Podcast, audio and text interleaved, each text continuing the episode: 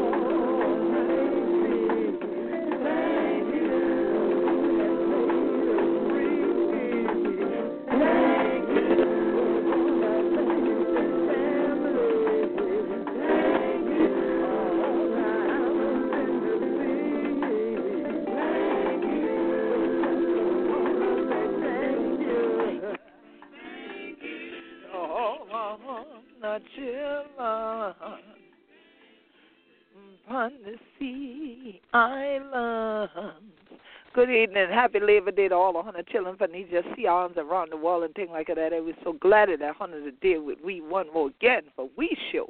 Gullah Geechee Riddim Radio. This year the Queen Quet head from the body of the Gullah Geechee Nation. So glad the hundred children are tuning in one more again to Gullah Geechee Riddim Radio Station. This year ain't anything like that. You know we come together on Monday evenings and things for key uplifting to the living legacy and pay ancestral homage. What we going to do this evening as we going to dedicate this your program to all the family with the Alchona and Tejas and Louisiana and all the rest of place, Mako. What a deal with all these flooding and things like that.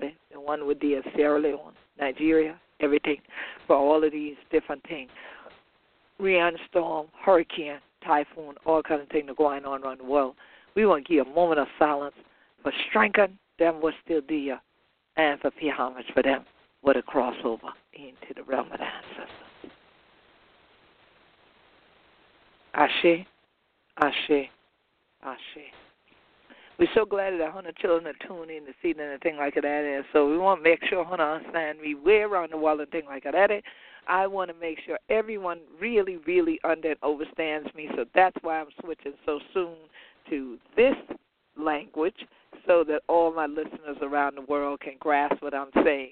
This is a very, very critical time. Most of you know of the work that we do consistently here in the Gullah Geechee Nation, and I travel around the world as well, helping other world leaders to stand up to do things in our own nations, in our own communities, to combat and reverse the effects, to mitigate the damage that we are doing to Mother Earth such that the climate change dynamics can be reversed if there's a way for all of us to contribute to that process. I would rather be safe than sorry. I'd rather be a participant and be proactive than being reactionary. I say all of that because many people are watching as ad nauseum the Weather Channel because this is hurricane season we have been watching all of the national broadcasts, the international postings, and so on about Hurricane Harvey and all the people are dealing with, not just because of the hurricane and the rains and the flooding, but because humans decided they would open up levee gates onto other places where other humans live. And now people are drowned out, they are flooded out, there is homelessness. And then we've seen what people would call natural disasters, but again, that have resulted in all this harm to humans and to real estate and personal property and remembrance items that families had around the world in Nigeria and Sierra Leone because of people not fully investing in real infrastructure for communities with a long term vision toward the quality of life of the people. So, once again, I'm asking you all to pay close attention. There was a rally that was held at Plantersville here in the Gullah Geechee Nation over the weekend to rally the people together there. A few people's taxes have been paid. We salute the organization that went and paid a couple of people's taxes, but paying just taxes for one or two people is still not going to institutionalize the framework that has to be in place to know that you have leaders that are willing to care about how people's quality of life, qualities of life are going to be affected. And so that has to do with the mindset. And so I appreciate everyone who has contributed financially and your time and your expertise to the Gullah Geechee Nation this year and helping us to do disaster preparedness that have gone on to the Gullah Geechee Land and Legacy site at GoFundMe and have contributed money there because you under and understand that everything cannot be to react after people have lost things, but to help to contribute so that people won't lose things because we would have the infrastructure in place that could help to protect things and to have resources already in place for our people. So I wanted to say this up front because right now as the water is still subsiding because of Hurricane Harvey out where many of our people are in Texas, our black Seminole, Seminole Nation family is out there. We also have a situation where there's a Hurricane Irma that is out in the Caribbean or Caribbean, depending on who's saying it. And we definitely are sending our prayers out to our people down near Virgin Islands, Puerto Rico, and so forth, the Leeward Islands, all of the islands that are down there, Hispaniola, you know, to the families in Dominican Republic, Haiti, and all of those. And definitely we are praying that this storm turns away from land and that no one suffers any more these drownings and mudslides and deaths, all because we as people won't just continue to work together or begin to work together, turn from our wicked ways, stop being selfish, and then contribute and advance to all of us globally having higher qualities of life. I have witnessed firsthand the selfishness of people and how they will definitely go ahead and take a deal that what they think is good for them and not so much worry about everybody else. I've seen it over and over again. And so definitely I'm praying that we have more and more people of consciousness that are raising up as the tides rise, that our minds will rise and we would stand together. Now, many of you who listen to this broadcast know that every Labor Day I do a Labor Day broadcast, and we focus on the history of what this day means. And so there are other broadcasts that are in our archive of the show. If you follow us on Facebook at Gullah Geechee Nation, you've seen us already post some of the previous blogs from GullahGeecheeNation.com, wherein you can get a little bit more background and some additional links, not only to those previous broadcasts about the day, but about the history of critical people involved in the labor movement over time. And so, as always, I take the time today to mention what I mentioned up front because it is a labor of love to continue to do things, to do what we used to hear as I was coming up uplift the race. And so, as I prepared for this program today, I started thinking about numerous people I've read about, that I'm reading about currently, that I'm writing about in my in the book I'm working on currently, and I'm thinking about wow, there's so much to be able to share. There is a massive, a truly massive amount of information that I would love to share with people. But of course, as an avid reader, I try to encourage people to read as opposed to me reading to them. Even with children, I do read to children, but I prefer to give them books as well for them to read and give them opportunities to read along with me and not simply read to them. And so it's very interesting to me that in the years that I have been reading, and that's been quite a long time now, um, that I have read so much material about leaders that were just simply couched as, you know, black leaders or male leaders or leaders of particular things. And now I'm getting to really chronologize the activities of these folks and realize how many of their lives overlapped and how many of them were around at the same period of time doing what they could, taking it as a labor of love to uplift the race.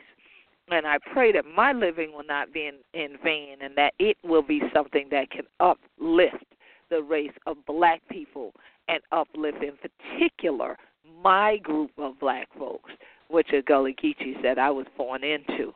And so, in so doing, I would be remiss to not point out the groundwork, the foundational elements that went into the mindsets of these individuals that had so much to do with the labors of love to uplift the race, that had so much to do with unionizing the people.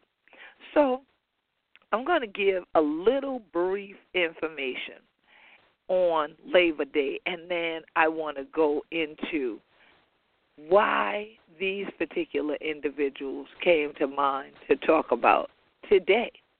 And I usually do this because I want to set a context for the broadcast because there are so many people now. Let's straight up be real.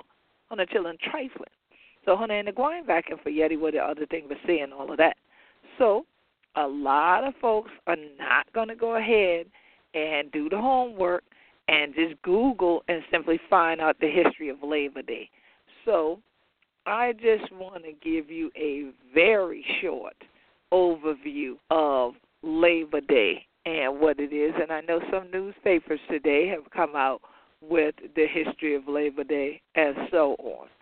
But now, if you go to Wikipedia, you'll find that they give you some information on Labor Day. The Department of uh, Labor gives you some information about Labor Day. And I think this year I'm going to look at the Department of Labor's information and just share a little bit from what it says because, as you know, and you're probably very familiar, at the first Monday in September, is usually when Labor Day is. That is when it was established to be.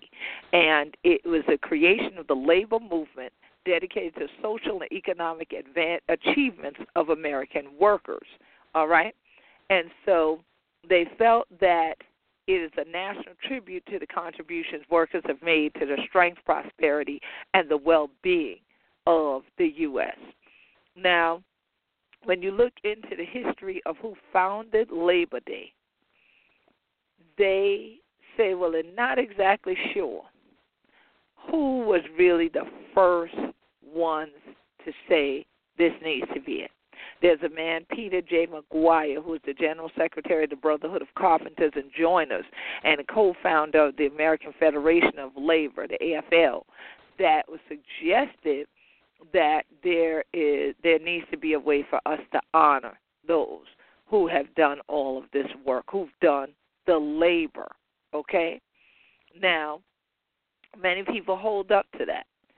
But they also believe a man named Matthew McGuire, who was a machinist, founded the actual holiday. So, in other words, it's like McGuire came up with this, Peter McGuire came with the concept.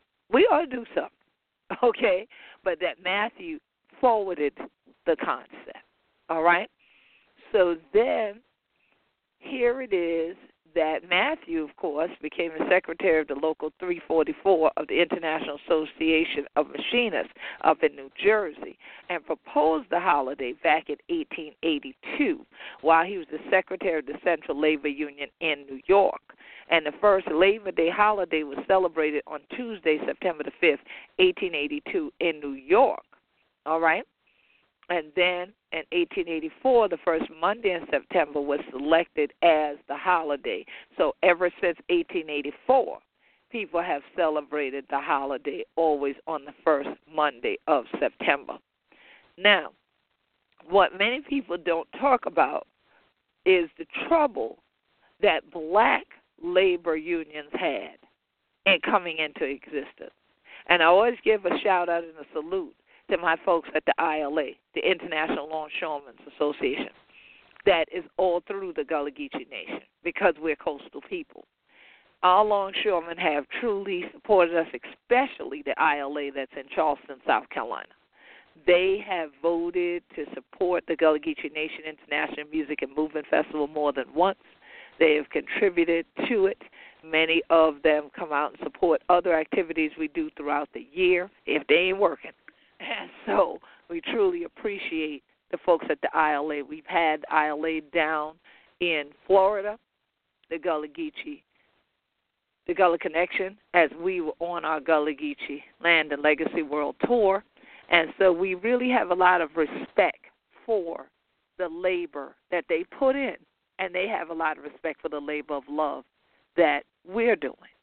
And so whenever I start to think about black labor unions, Gullah Geechees engaged in the labor unions. I cannot, I cannot think of it without thinking of A. Philip Randolph. And if you have never heard of A. Philip Randolph, I would like you to here's some homework that you might like better than me sending you to the books. I'm still sending you to read a book about his life, but you should also look for a film called 10,000 black men named George. 10,000 black men named George.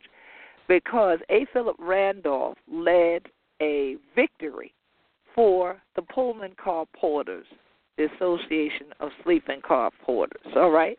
The company was a Pullman company founded by a man named George Pullman, who was an Anglo man, and as a result, the Anglo people who had the disposable income to ride in these Pullman cars and to ride the train and had the luxury and the leisure to be able to travel, they would call the black men on the cars by his first name, George.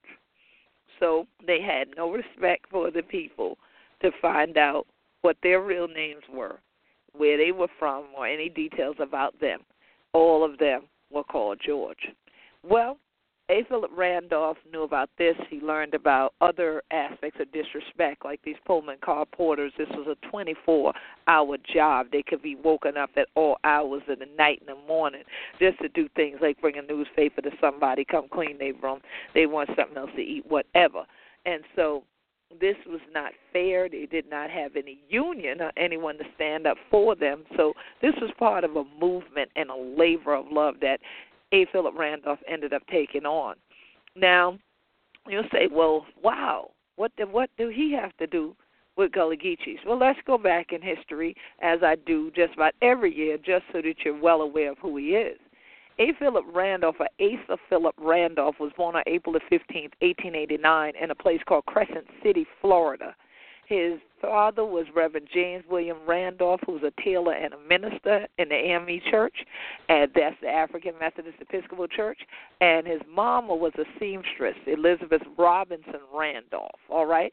Now, although he was born in Crescent City, his major part of his childhood was in the Gullah Geechee Nation in Jacksonville, Florida.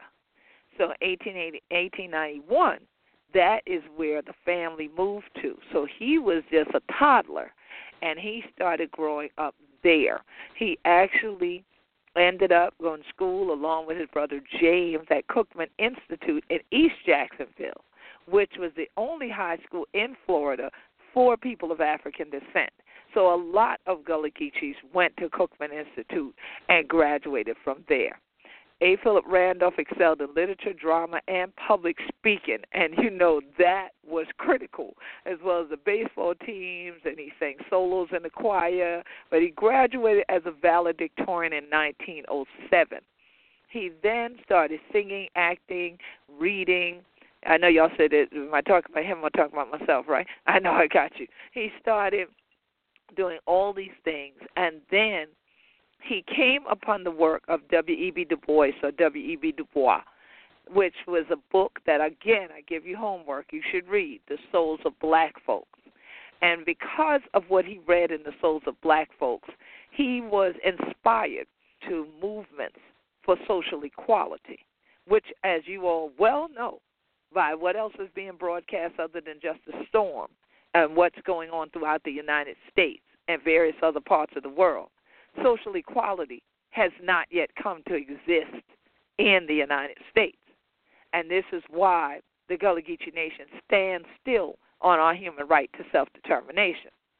Now, as Randolph decided, well, this is what he wanted to do because he started realizing that as he kept going out for jobs, these were just manual jobs, these weren't any high powered office jobs or anything, he still couldn't get those jobs because of his skin color, because of his race. So he decided to take the same message that many others had gotten and go north. He ended up where a lot of Gullah Geechees ended up and are still there today to New York City. He went in 1911, and when he got there, he got a few little odd jobs, but he decided he better go on back to more schooling, and he ended up going to City College.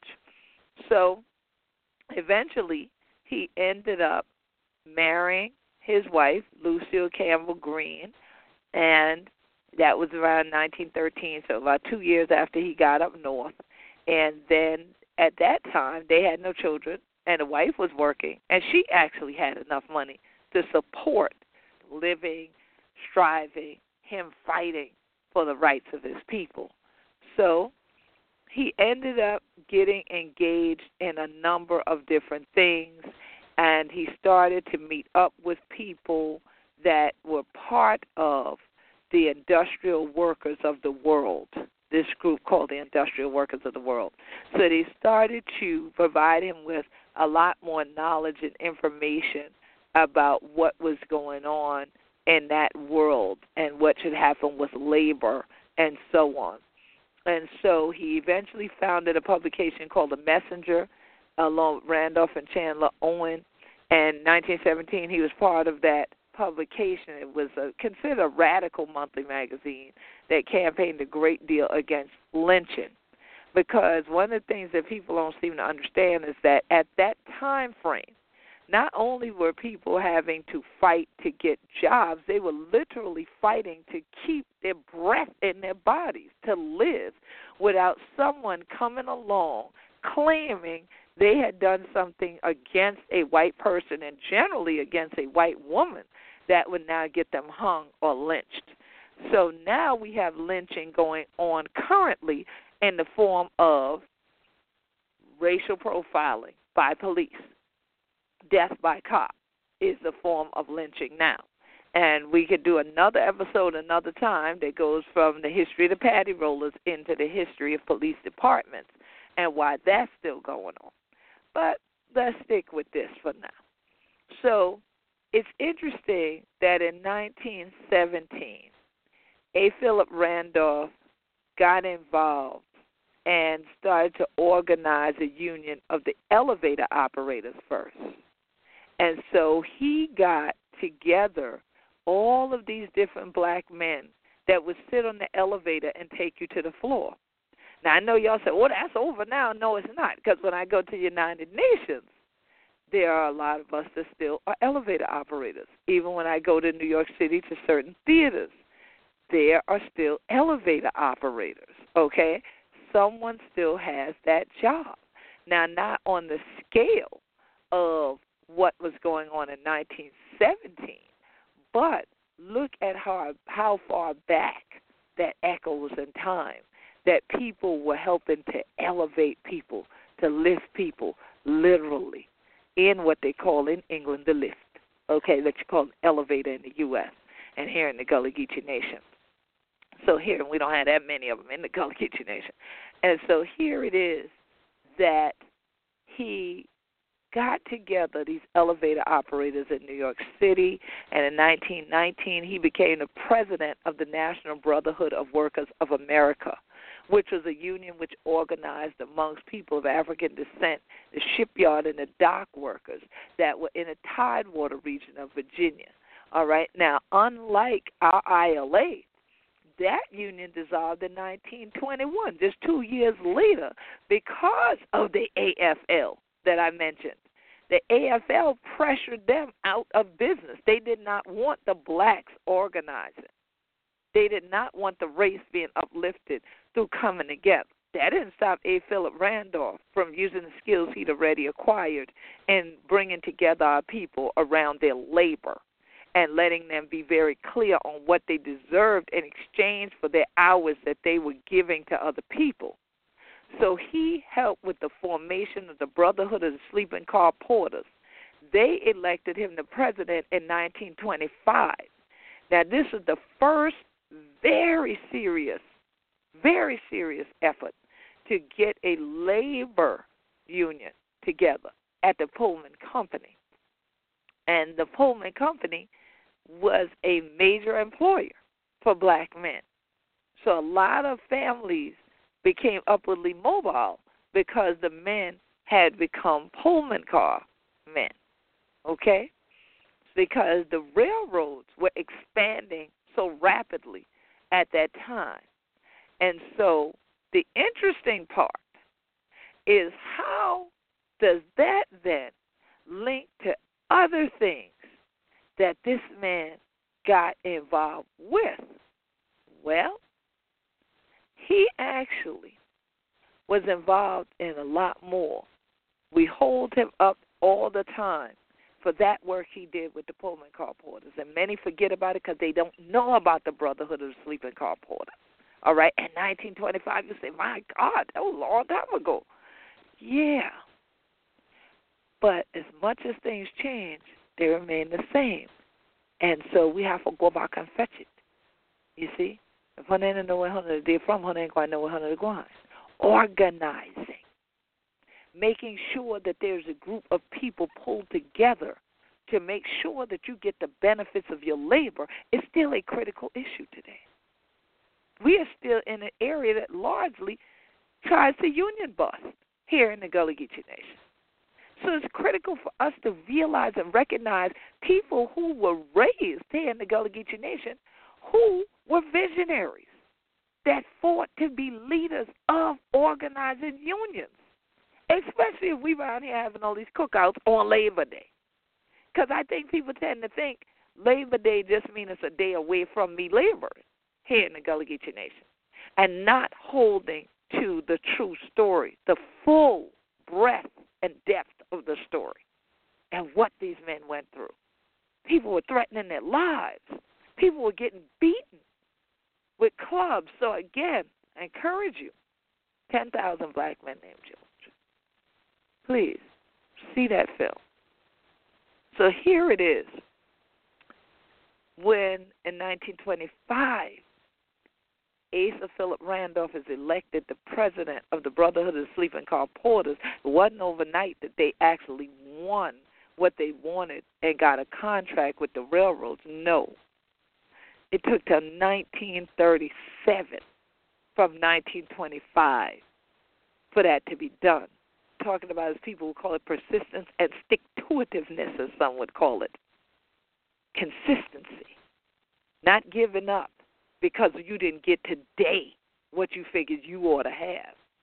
That is damaging to much of us now in terms of the uplifting of the black race. People want microwave victories. It never happens like that. And so here it is. When he won, that put him up high. And that is why we know that name, A. Philip Randolph. That is why we fight for the National Park Service to have a site for him in Chicago, Illinois, because he deserves it for all the sweat and pain and tears he put in and every dollar and dime he and his wife put in, even when people tried to destroy them. So here it is that because of what he was able to do there, there was another group that formed called the National Negro Congress that was to be an umbrella over a whole bunch of other black organizations that started up. And he was supposed to head it, and he did for a while. But then when he thought that it was being run by communists, he resigned in 1940. He then organized the March on Washington movement in 1941. Yes, he organized a March on Washington movement in 1941. And I'm talking about A. Philip Randolph, not Dr. Martin Luther King. And so he organized that march to press against President Franklin D. Roosevelt of the U.S.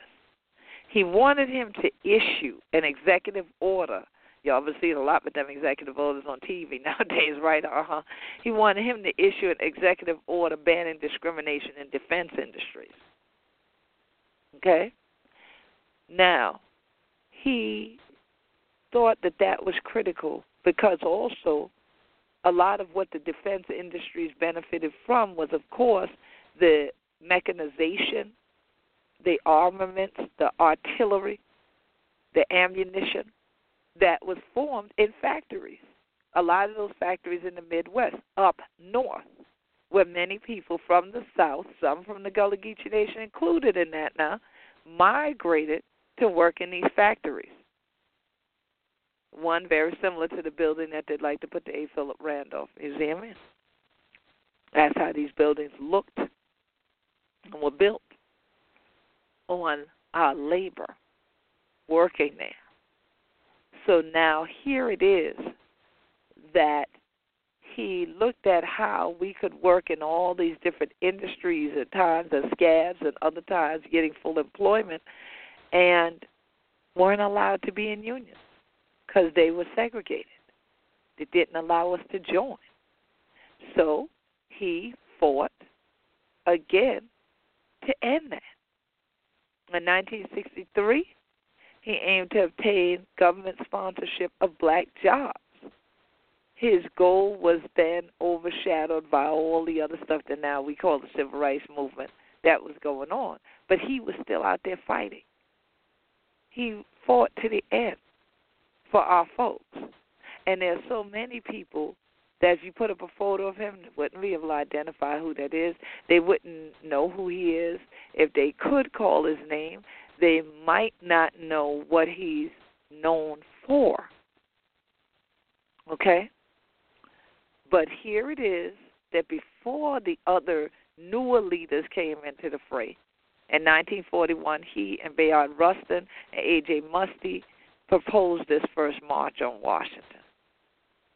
They wanted to end segregation. They wanted access to defense employment, and they wanted a proposal of the anti-lynching law and of the desegregation of the American armed forces. So, for all of you who always salute military people and tell them thank you for your service, please also thank A. Philip Randolph for his service and even getting it to be a situation where people of African descent can go, if they so choose, to go into the military and then be able to have the same accommodations and activities and benefits afforded to them as anybody else.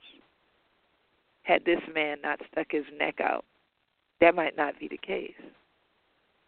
Now, when I say stick his neck out, you got to keep in mind in 1939 there was a war going on. There was a war going on.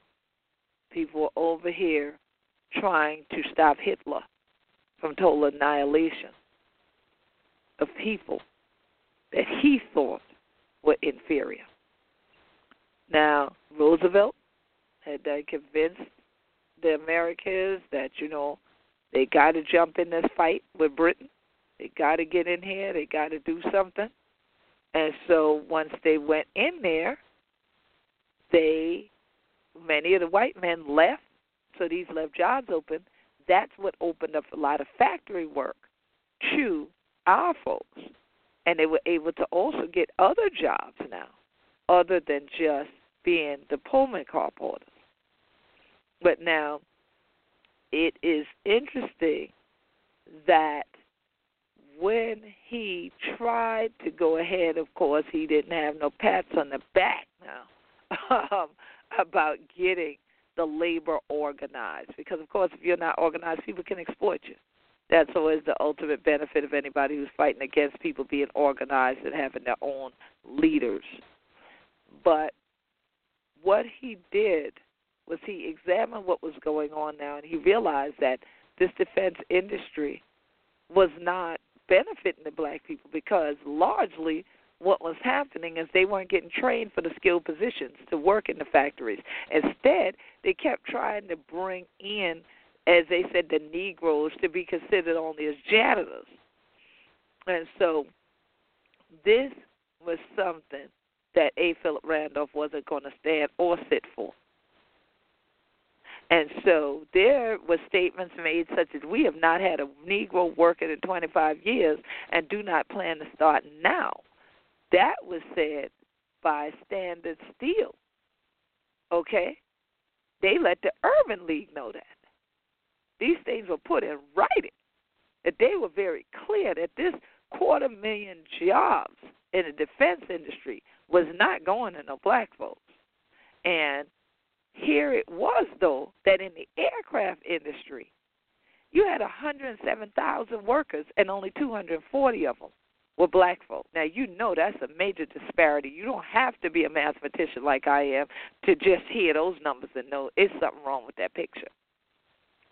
So, you're talking about even in construction where we can look around and almost every Gullah Geechee knows somebody who's a painter, plasterer, bricklayer, you know, folks that work in construction every day now. They weren't giving us those contracts only because we were black.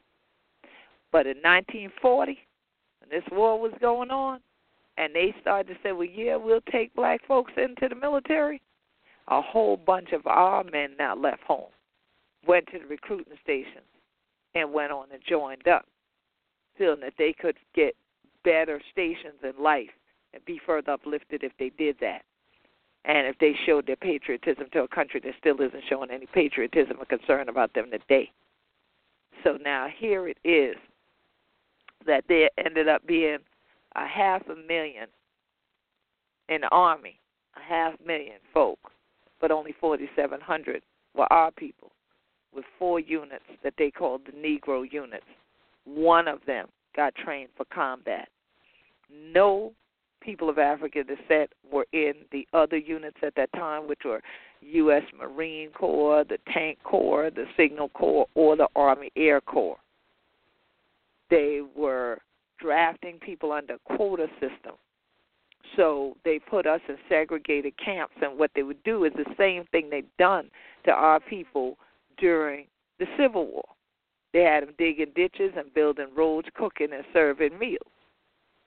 And so when any of them came home or came out in the South in uniform, many of them were back to getting subject to being lynched and being hung in their uniforms. Well, this wasn't something that was now a fight that Philip Randolph was going to jump out of one fight into the other fight, but he did speak out against these things. But the greatest folks that spoke out against us, Ida B. Wells, and not only did she speak, she wrote. Again, if you don't know who she is, you need to find out about her. So now we find this link between two folk who were from the Gullah Geechee Nation that I would wonder and I would wish that I had a DeLorean to take me back in time right now to talk to them both to find out did they ever meet face to face and if they did, what was the conversation like? Because here it is that A. Philip Randolph left from Jacksonville, Florida, and went on up north to New York City, but eventually ended up out in Chicago doing his work with these Pullman car porters, where some of the main headquarters was, and was traveling back and forth on the rails. Chicago had also become a home to a paper that was where Ida B. Wells and others who were considered militant, like A. Philip Randolph, could have their criticisms of the government and their criticisms of other quote unquote Negro leaders that were not speaking up on behalf of our people advancing and the race being uplifted, but instead trying to encourage people to kind of stay in their place and kind of be quiet and they won't maybe get lynched. Well, folks have tried that now. We know that ain't the issue, is it? All right? So now, here it is that another person who was in Georgia, born in Georgia, on St. Simon's Island, on November the 24th, 1868, was there running this paper, the Chicago Defender. And I give you homework again. There's an excellent book called The Defender How the Legendary Black Newspaper Changed America by Ethan Michaeli. You need to read this book. Here it is that Robert Sengstacke Abbott founded, edited, and published the Chicago Defender. For decades, this newspaper was the voice of black folks throughout the U.S. Who helped to get that paper distributed all over the U.S.? The Pullman Porters. This paper was considered defiant.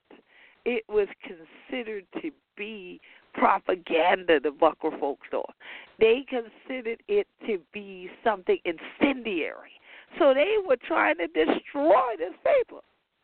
But the Pullman Porters ended up being some folks might say multi level marketing folk because they started to be able to write subscriptions as they took this paper down south with them as the trains would go. Got subscribers all over little towns in the south so that black folks would know how well they people were faring that had done hopped on some other railroad trains and went north, what was going on in the cities, what they should stand up and fight against, how they should stand together. They also got to know about the economic empowerment of people of African descent because the advertisers in the paper were the black businesses many black newspapers went out of business because they did not have enough advertisers, they did not have enough subscribers. So here it is that when Flora and Thomas Abbott had their son, Robert, on St. Simon's, you got to give a little background on them because Flora was born enslaved in Savannah, Georgia in 1847. Her people were Portuguese and West African, her mother and father. Her father was Jacob Butler. He was considered to have been the one that purchased his family's freedom ultimately and got them out of bondage. Now, Robert's father is considered to have been of Igbo ancestry. Again, we opened the show in tribute to Nigeria, where many of our Igbo family here in the Gullah Geechee Nation are from. And somehow, because the Igbos brought such a high price on the market and such as well, and because of certain skill sets and, and traits of the Igbo, many times they were placed as house servants on coastal Georgia. And it appears that this is the line that the Abbotts came down from. So they already had some advancements, one might say. But now they had a situation where a German, that's where that Sengstacke name, and I hope somebody German will call me or leave me a voicemail with the right way to pronounce it because I want to make sure that is how you pronounce it in German. I'm sure it sounds really different. But John H. H. Sengstacke was a German who arrived in Savannah who hired a lawyer to represent Flora when the Abbotts tried to take her child. So she ended up being able to keep the child.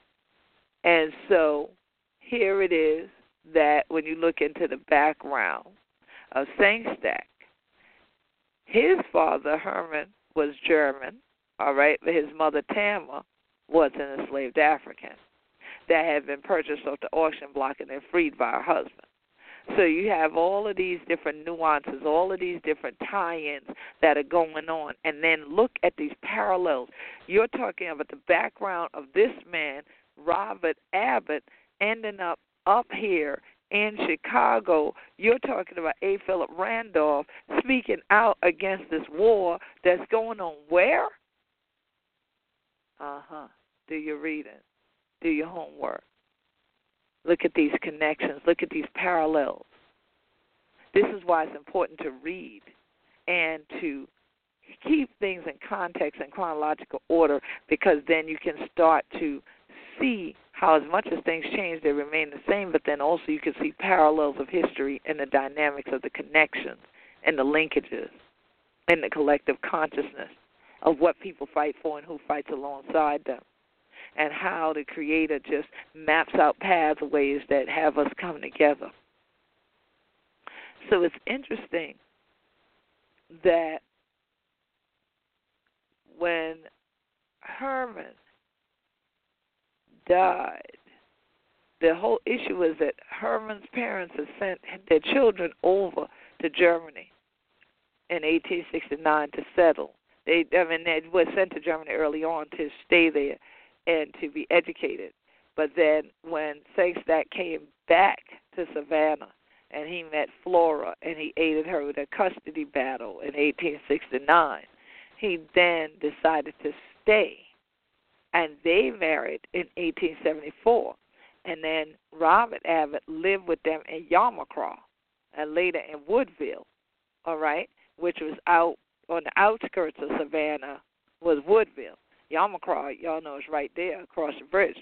So now, Sengstacke was actually a congregationalist minister and a teacher, and he, you know, also got criticized a lot by the Baptists and so on. But now, he ended up, they ended up raising Robert Abbott in that type of an environment, a spiritual environment very educated environment, and also obviously an environment where people stood up, fought back, and just give up or give in. Because the woman at that time, his mother could have just caved and said, "Well, you know, these men are not going to let me do things," and they, you know, women didn't have rights really. She didn't, because this was for her child. So they had her child educated at Beach Institute in Savannah. Eventually left from Beach Institute, came to what is an HBCU, a historically black college and university in South Carolina, Claflin, which is where our Reverend Willis T. Goodwin, God bless the dead, that was on our Assembly of Representatives for the Gullah Geechee Nation, also has scholarship for students there. Abbott studied printing, then later at Hampton Institute in Hampton, Virginia. He started making his way northward, but not yet crossing the Mason Dixon line. He graduated from Hampton in 1896. He came back home for a little while. And then eventually he knew he wasn't going to get jobs again. He was getting discriminated against. Then he decided to go on back to get a law degree. He ended up in Chicago. He got a law degree from Kent College of Law. After he got that degree, he went around trying to find jobs discriminated against because of his race. He wanted to fight for his race. He wanted to uplift his race, and people were trying to hold him down from doing that, hold him out from doing that. So he decided he could take his skills of writing and still use them to benefit the people. And in 1905, he founded the Chicago Defender. So from 1905 till the day people could cheer on the Chicago Defender for the way it has stood up and put out there issues for black people nationally.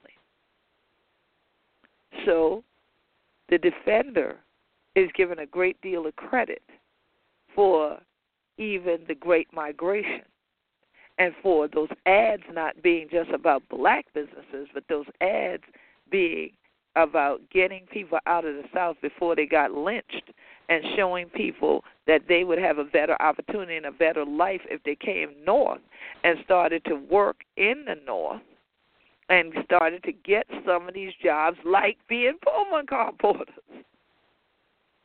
So here it is that the work of A. Philip Randolph and the work of Robert Abbott start to meld and come together. One has the documentation that can spread the word, and the other one is the one actually physically taking that documentation under duress in some cases down to the people. They're under pressure having these newspapers hidden on these trains and hidden in the jacket pockets and places and getting this newspaper out to folks that these buck folks don't want them to read. Paper didn't hide any of the gruesome details of what was going on against the race because they wanted black people to come together to uplift the race. Consistently, you will read about the history of Robert Abbott and realize that he urged black folks to stand up and fight for equality. He even promoted the anti lynching slogan that, quote, if you must die, take at least one with you, end quote. He didn't allow the terms Negro and colored to be used as undignified words. He didn't do that. That's why his paper was considered a race paper because they would call our folks and their folks of the race. And they would write articles about the race and uplifting the race and positive articles about what was going on with our people. And they challenged what the mainstream press, one might call it today, was putting out there about us because a great deal of it was negativity and propaganda and still is. So here it is that the defender, in its influence of getting black folks to come north, did this following World War One, and they connected the Southern blacks with the ones who already made it to North that largely rode the rails with their Pullman car porters. They had this entire network of people that were working together, and they probably didn't all really realize the importance of what they were doing at that time to uplift the race. They knew they loved their people. They loved their families and their friends and their fellow church members and the folks they grew up with down the dirt roads, and they didn't want them being no strange fruit hanging from nobody's tree, swinging because somebody else didn't respect the color of their skin. And just like them, I love my people and don't appreciate, do not want to hear yet another story of yet that same thing going on. Just that folks ain't even buying a piece of rope no more or lighting a fire to burn you. They're just sending people in uniforms to shoot you down.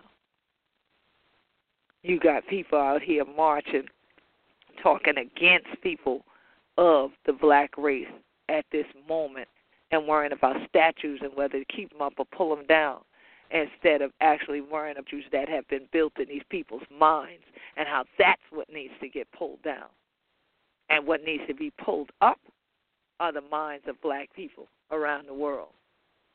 That we are one set of folks and we need to uplift our race of folks. We used to say this person was a benefit to your race. I don't hear that anymore. And so here it is. What's the challenge now? We have so many tools at our disposal. We don't have to go through having to have anybody do you know, subversive acts to sneak newspapers under their arm and in their suitcases anymore. We don't have to do that. You don't have to worry about what part of the train you want to sit in. You sit where you want to if you buy the ticket and get on there. You don't have to worry about folks running north. Oh, that's right, because now the northerners are running south. But what mentality are you coming back with? Are you coming back with the mentality of what Robert Abbott had? Are you coming with the mentality of what A. Philip Randolph had? Are you coming back to uplift your own people or have those environments of individualism taught you to exploit everybody because you're more American than you are anything else?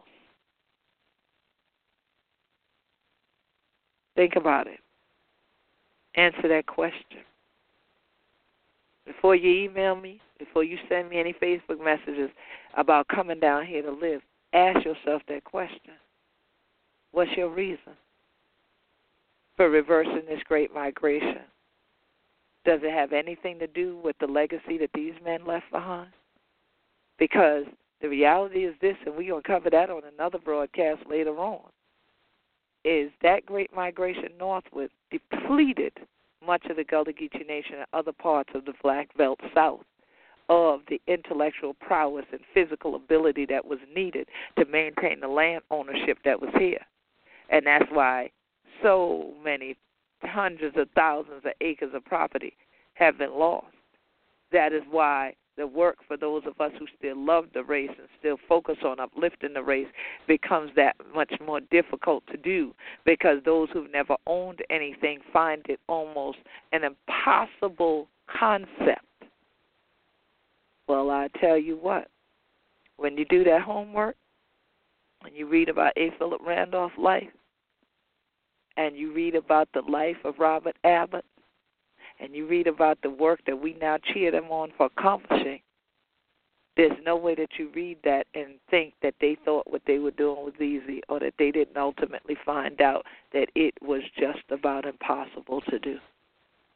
Because they didn't always have supporters from their own people either. You had others who were undermining them every step of the way, or as soon as they thought that what they were doing, or Ida B. Wells was doing, was something that people were hearing about, they wanted to come in and try to move them out the way so they could try to get in and see what they could get out of it. So you need to know about the labor of uplifting the race. It's no light job, it's no easy job, and it sure ain't over. But if we do the lifting together, things seem a lot lighter than we're doing it by yourself. So my hats are off to these two men who went up north and did good, did great. And I'm happy that there is a historical marker in Savannah at the corner of West Bay and Albion Streets in front of Robert Abbott's childhood home so that people could see it and know that he came from there and went northward. And I pray that Randolph gets his museum in Chicago so that people would know he was there and all that he'd done to spread the word over the railways that we can uplift our race. And so whether I'm on the rails, I'm in a plane, if I'm on a boat, if I'm walking a dirt road, if I'm driving the car on I 95, I'm here to help uplift one another. I pray that all of you will join me in that work. Make sure to email me at G U L L G E E C O at AOL dot com. You can find us at GullahGeecheeNation.com on Facebook at Gullah Geechee on Twitter and Instagram. This year the Queen Quet, head upon the body of the Gullah Geechee Nation. So glad a hundred children done tune in one more again to Gullah Geechee Riddim Radio Station. This your Labor Day. Have a blessed time. But remember, it's still a labor of love when you're trying to uplift the race. Hey, God knows we got to get back to the work right now. Thank you, thank you. Peace and blessings, everybody. Thank